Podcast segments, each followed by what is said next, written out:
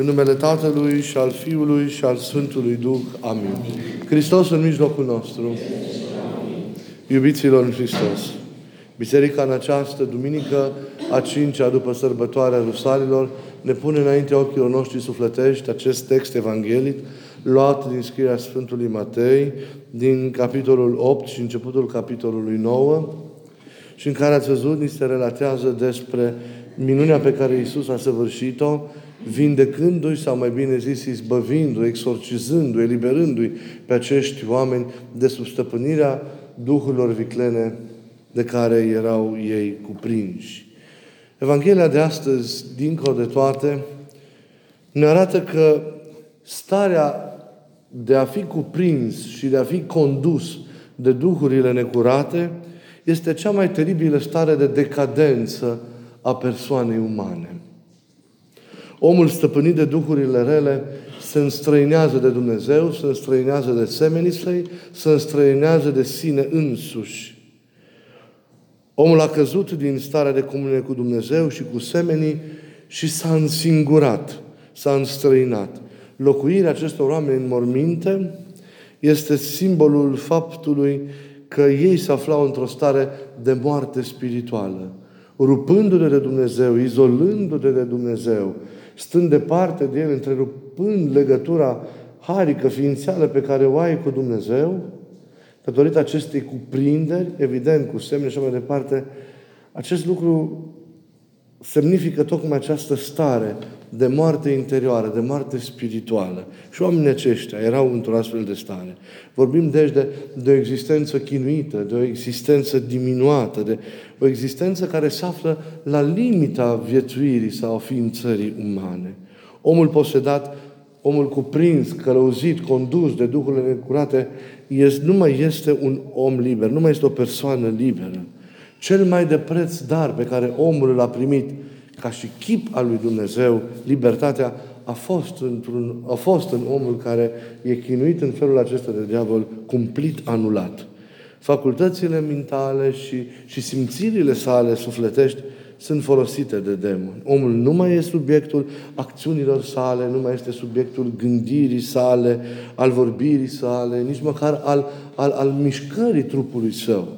Toate sunt folosite de către duhurile necurate ca instrumente pentru a face răul. Omul este practic controlat și condus. Nu mai are puterea de a se stăpâni pe sine însuși.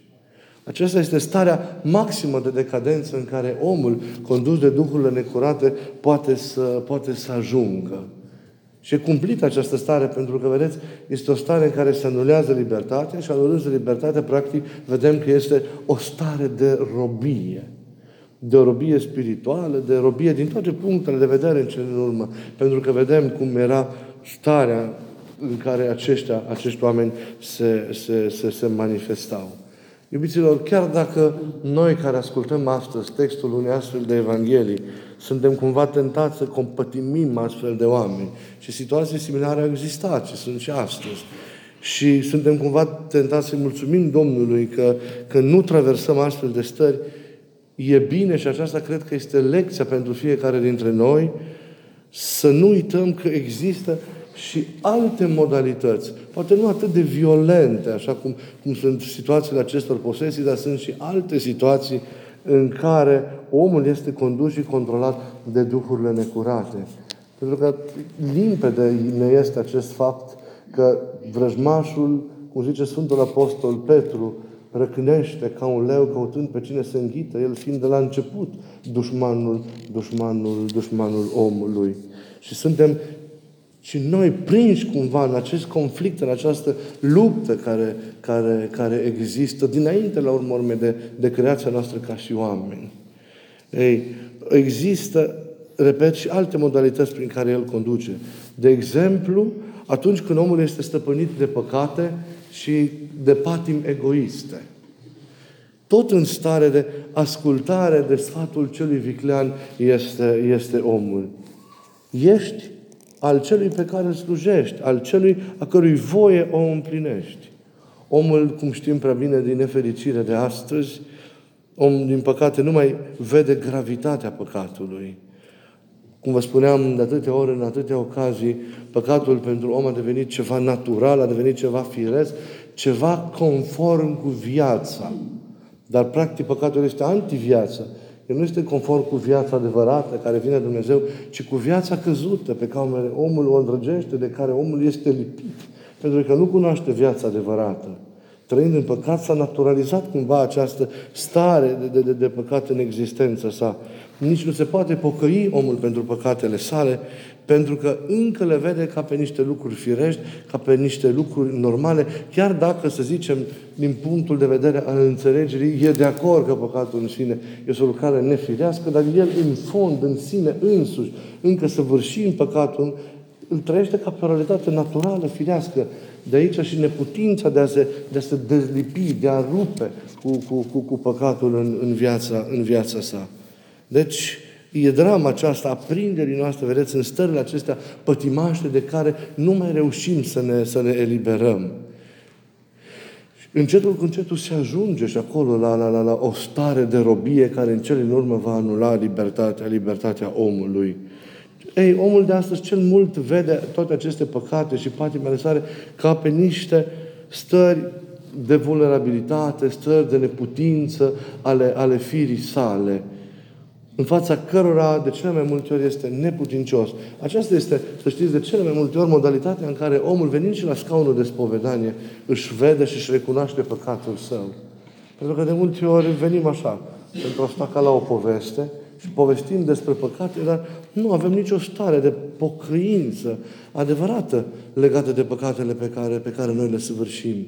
Și aceasta arată că încă suntem într-o stare de naturalețe cu ele. Și se vede că venim a doua oară și povestim aceleași lucruri, și venim și a treia oară, și a patra oară, și povestim lucruri similare. Vedeți, lipsește această conștiință legată de ceea ce înseamnă păcatul în sine și de cât de mult rău face el în viața noastră. Evident, sunt slăbiciunile noastre, sunt vulnerabilitățile noastre, pentru că noi moștenim o natură căzută prin căderea lui Adam, o natură bolnavă, înclinată înspre păcat, care face cele ale căderii. Și avem în noi sâmburile aceștia ai vulnerabilităților noastre, ai neputințelor noastre. Dar să nu uităm că toate aceste slăbiciuni ale noastre nu sunt singure și nu sunt neutre. Ele reprezintă poarta de intrare în noi și în viața noastră a duhurilor rele. V-ați întrebat vreodată cum intră în om, cum pătrund în noi duhurile rele, care sunt porțile, tocmai aceste slăbiciuni, aceste sensibilități, aceste vulnerabilități pătimașe ale noastre pe care noi le avem și toți avem înclinațiile noastre, tendințele noastre, slăbiciunile noastre, cumva porțile, ferestrele acestea deschise. Ei se agață de aceste neputințe.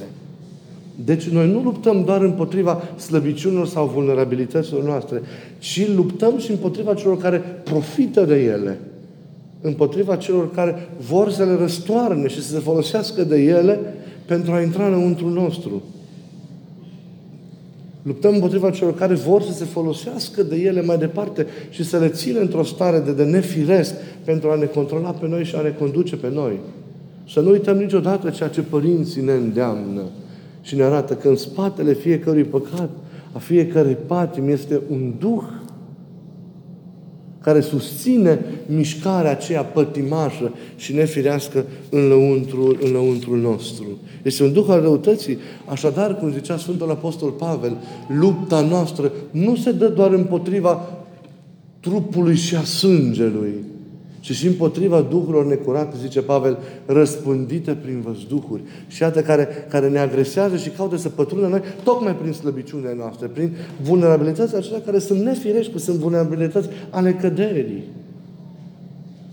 Chiar prin tot felul de suferințe și probleme pe care le avem și pe care noi nu știm să le gestionăm, să le conducem, să le așezăm în duh, să le traversăm în duh duhovnicesc, în duh adevărat, în manieră duhovnicească. Și atunci ele devin, prin neînțelegerea noastră, prin neputința de a le purta, porți prin care, iarăși, duhurile necurate vin și produc o lucrare, de exemplu, de deznădejde în noi, în viața noastră. Să avem grijă slăbiciunile noastre, spirituale, trupești, vulnerabilitățile noastre, punctele acestea, călcâiul acesta lui Ahile, pe care fiecare de noi îl are, reprezintă principalele porți de acces pentru duhurile necurate în interiorul nostru și în viața noastră. Și acolo trebuie să ne păzim. Uitați ce frumos zicea Sfântul Maxim Mărturisitorul.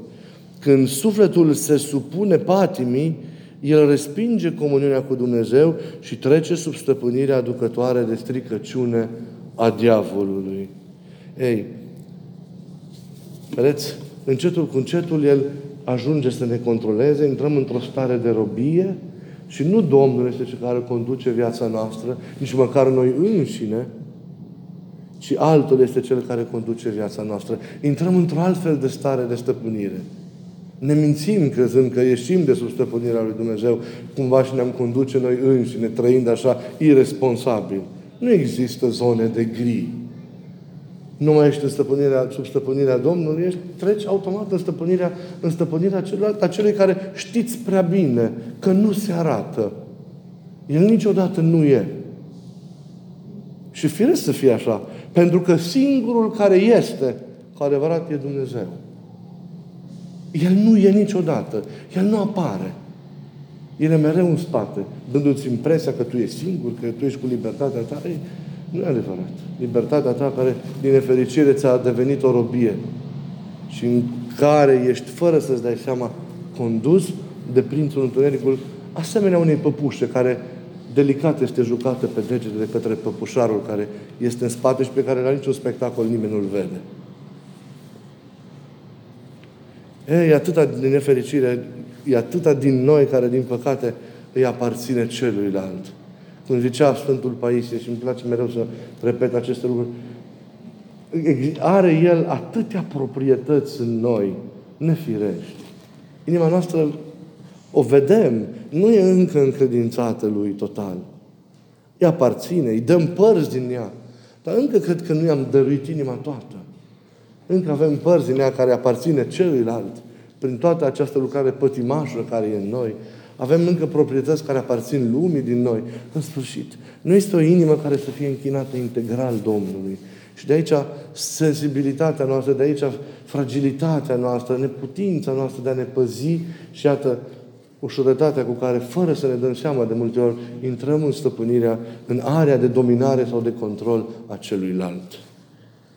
Și mai este o stare alături de păcate și patim, și să nu uităm de ea, care facilitează sau favorizează prezența și lucrarea diavolului în viața noastră. Și anume, indiferența față de semeni, față de suferința lor, față de existența lor, față de prezența lor în viața noastră.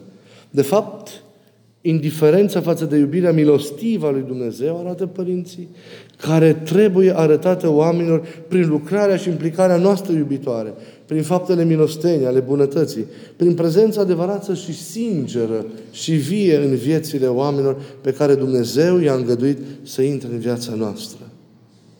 Omul, fără iubire, este egoist și ajunge în cele din urmă să se demonizeze. Acolo unde nu mai este iubire, acolo nu e Dumnezeu. Unde e iubire, e Dumnezeu. Unde nu e iubire, nu e Dumnezeu. Nu ne putem izola și să zicem, da, doar pe Dumnezeu îl văd. Și pe El îl iubesc. Și față de oameni am tot felul de atitudini. E o înșelare și tocmai în acele momente sunt cuprins de duhurile necurate, care nu suportă iubirea. Iubirea coborâtă în fapte. Iubirea care caută, iubirea care e lângă cel de lângă noi. Celălalt este al neiubirii, al urii sau al indiferenței, opusele iubirii. Dumnezeu este al iubirii. Dumnezeul nostru a coborât din cer. S-a făcut ca unul dintre noi, cum zicea Sfântul Atanasie, ca pe noi să ne facă asemenea Lui. Întru toate, aceasta este fapta cea mai mare. S-a făcut om, ne-a dăruit totul, a murit pe cruce pentru noi, a înviat și ne-a înălțat și ne-a dăruit împărăția nesfârșitei sale iubiri. Diavolul nu va putea niciodată să iubească.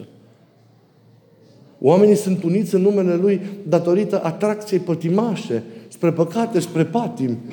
Dar nu că-L iubesc. El e absența. Oamenii, dacă l-ar vedea cum e, l-ar urâ. Dar El nu se arată. Iar în locul Său așează atracția pătimașă. Și oamenii, în virtutea aceasta, se adună și se coalizează în jurul Lui. În jurul intereselor, în jurul puterii, în jurul tuturor realităților acestea imediate pe care El le facilitează, le procură și le oferă. A îndrăznit să vină în fața lui Iisus în Carantania, cu propunerea aceasta de a-i dea stăpânirea lumii, că e a Lui. În fața lui Dumnezeu, El spune că e a Lui lumea. E a Lui pentru că oamenii, iată, în maniera aceasta, de bună voie a oferit-o. Îndreptându-și spre rău libertatea, mișcându-și spre rău propria libertate. Așadar, în măsura în care omul iubește, îndepărtează de la el lucrarea duhurilor necurate, pentru că acelea nu pot sta acolo unde se trăiește iubirea. Să nu credem, să înțelegem profund cuvintele lui Ioan, să nu credem că fără iubire de oameni noi ne putem mântui. Dacă nu, cum poți spune tu, zice Ioan Evanghelistul în epistola sa, că îl poți iubi pe Dumnezeu care e nevăzut când pe fratele tău nu-l iubești? Fratele tău de lângă tine. Omul cu care trăiești, omul cu care trudești, omul din comunitatea căreia aparții și așa mai departe. Ești mincinos. Ioan însuși spune. Nu-l iubești nici pe Dumnezeu. Ți se pare. Dacă Iisus ar veni, n-ai putea trăi cu El. Pentru că te-ai slujit mai abitir pe tine și egoismul tău. Ți se pare, îți fabrici tu o relație așa, îți imaginezi cu El, dar ea nu e realitate. Unde e iubire, acolo nu poate să lucreze diavolul. Omul, deci, se apropie de existența diavolească prin lipsa de iubire față de oameni. Ca și oamenii din Evanghelia de azi, ei, oamenii aceștia care nu iubesc, devin înfricoșători pentru semeni prin răutatea pe care o manifestă în relațiile lor cu aceștia. Să nu devenim răi. Omul care trăiește în Hristos nu e rău cu celălalt. Să ieșim din mentalitatea asta crezând că putem întoarce spatele semenilor, urcând noi cu minți așa pe drumul unei sfințenii personale, individuale. Nu există. Suntem în slujirea celuilalt. Oricâtă nevoință, oricâtă râvnă am avea. Amintiți-vă că într-una din duminicile trecute am citit din imnul iubirii din scrisoarea 1 către Corinteni lui Pavel. Și trupul, dacă mi l-aș da, oricâte jertfe aș face, dar aș avea toate darurile Duhului Sfânt și n-am iubire, nu sunt nimic. Nu am nicio valoare. Iată, acolo unde nu e iubire, diavolul lucrează. Și la fel, unde nu este smerenie, pentru că iubirea și smerenia țin de felul lui Dumnezeu de a fi, care trebuie să devină și felul nostru. Unde, repet, e mândrie, egoism. Acolo unde lucrează omul după sine, numai după părerea sa proprie, chiar și în viața spirituală. Acolo lucrează celălalt. Amintiți-vă de acel părinte din Paterii care spune: am văzut toate cursele diavolului deschise pe fața întregului pământ. Cine mă va izbăvi de acestea? Și vocea răspunde: iubirea și smerenia. Diavolul nu va putea niciodată să iubească și nu va putea niciodată să fie smerit, să fie umil. Acolo unde e mândrie și egoism, e diavolul. Acolo unde nu e iubire și dragoste față de oameni, ci e judecată și nepăsare, acolo e diavolul.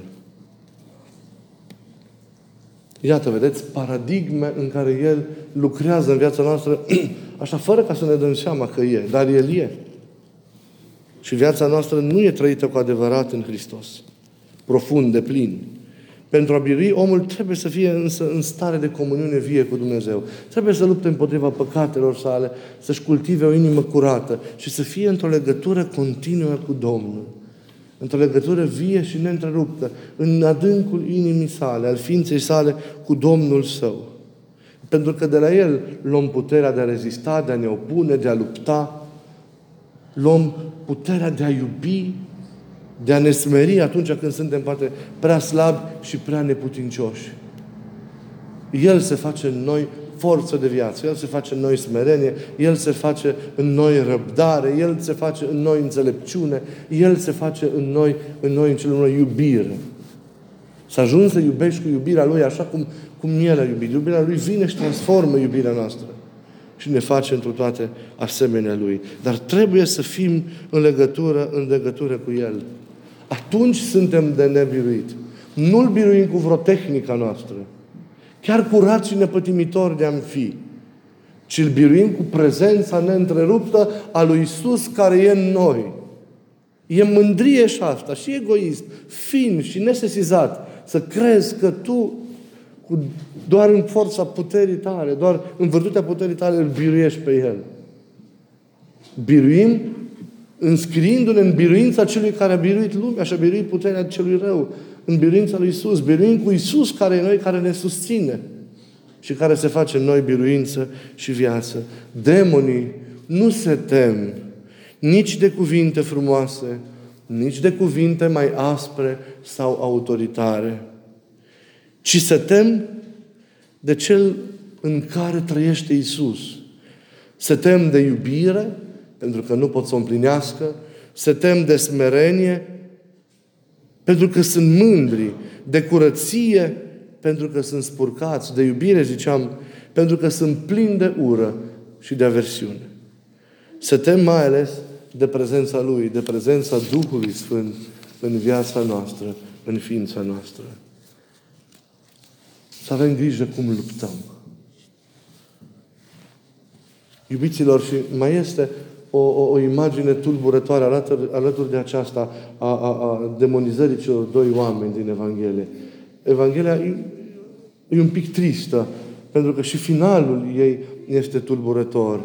Verbele pe care evanghelistul le folosește sunt cumva într-un crescendo și te aștepta ca finalul să fie grandios, când de fapt el se spulberă și se risipește.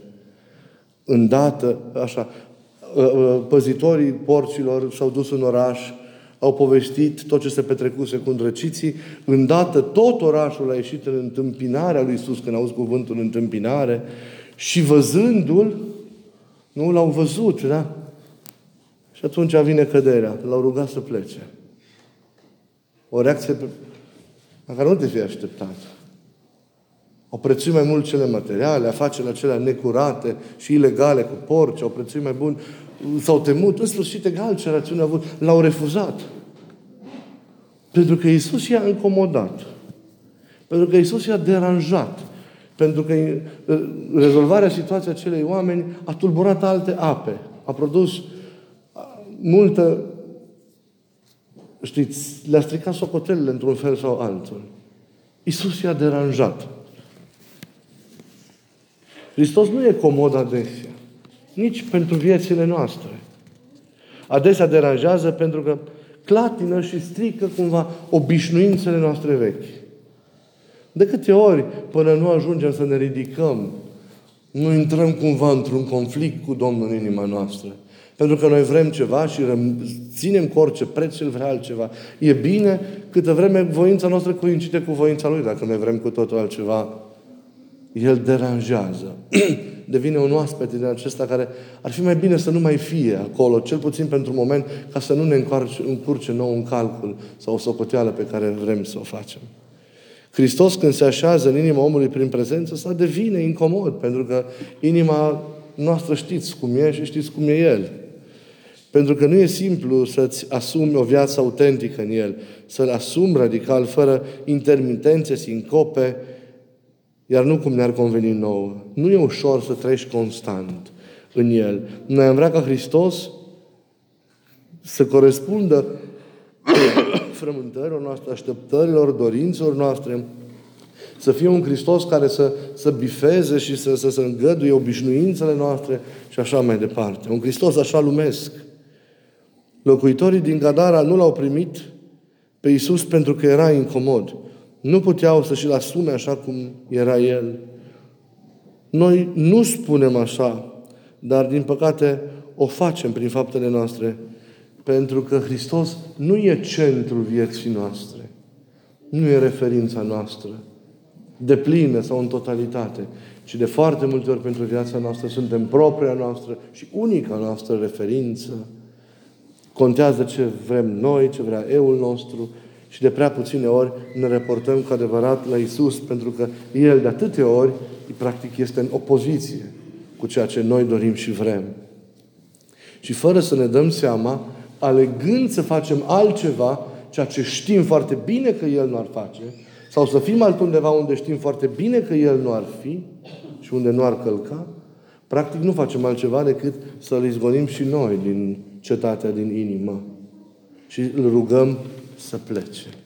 Lasă-mă că încă am calculele mele, încă am planurile mele, nu coincid cu ale tale, deranjezi, e mai bine să mă lași.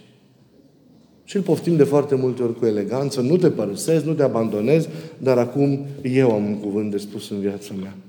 Și vedeți de multe ori ce alegeri facem, cum trăim și mai cu seamă știți sau intuiți sau vă dați seama de ce consecințe pot să aibă astfel de decizii.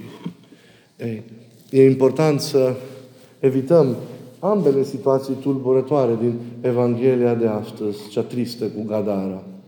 Să evităm situația de a fi la dispoziția demonilor, să-l desproprietărim pe Satan din inima noastră, să oferim întreaga noastră ființă, întreaga noastră viață Domnului, să facem pe El unicul proprietar în viața noastră și în adevăr să fie deplin, încredințându-i în fiecare moment, în fiecare clipă, făcând voia Lui. Și să-L menținem pe Hristos, să-L păstrăm pe Hristos. Chiar și atunci când poate încă sub impulsurile omului vechi fiind, ne e mai grea conviețuirea cu El. Să nu renunțăm. Să luptăm ca în cele din urmă să-L alegem pe El, oricât de greu ar fi, și să rămânem statornici în Hristos. Pentru că El singur este calea, adevărul și viața care ne împlinește și ne mântuie acum și în veșnicie. Amin.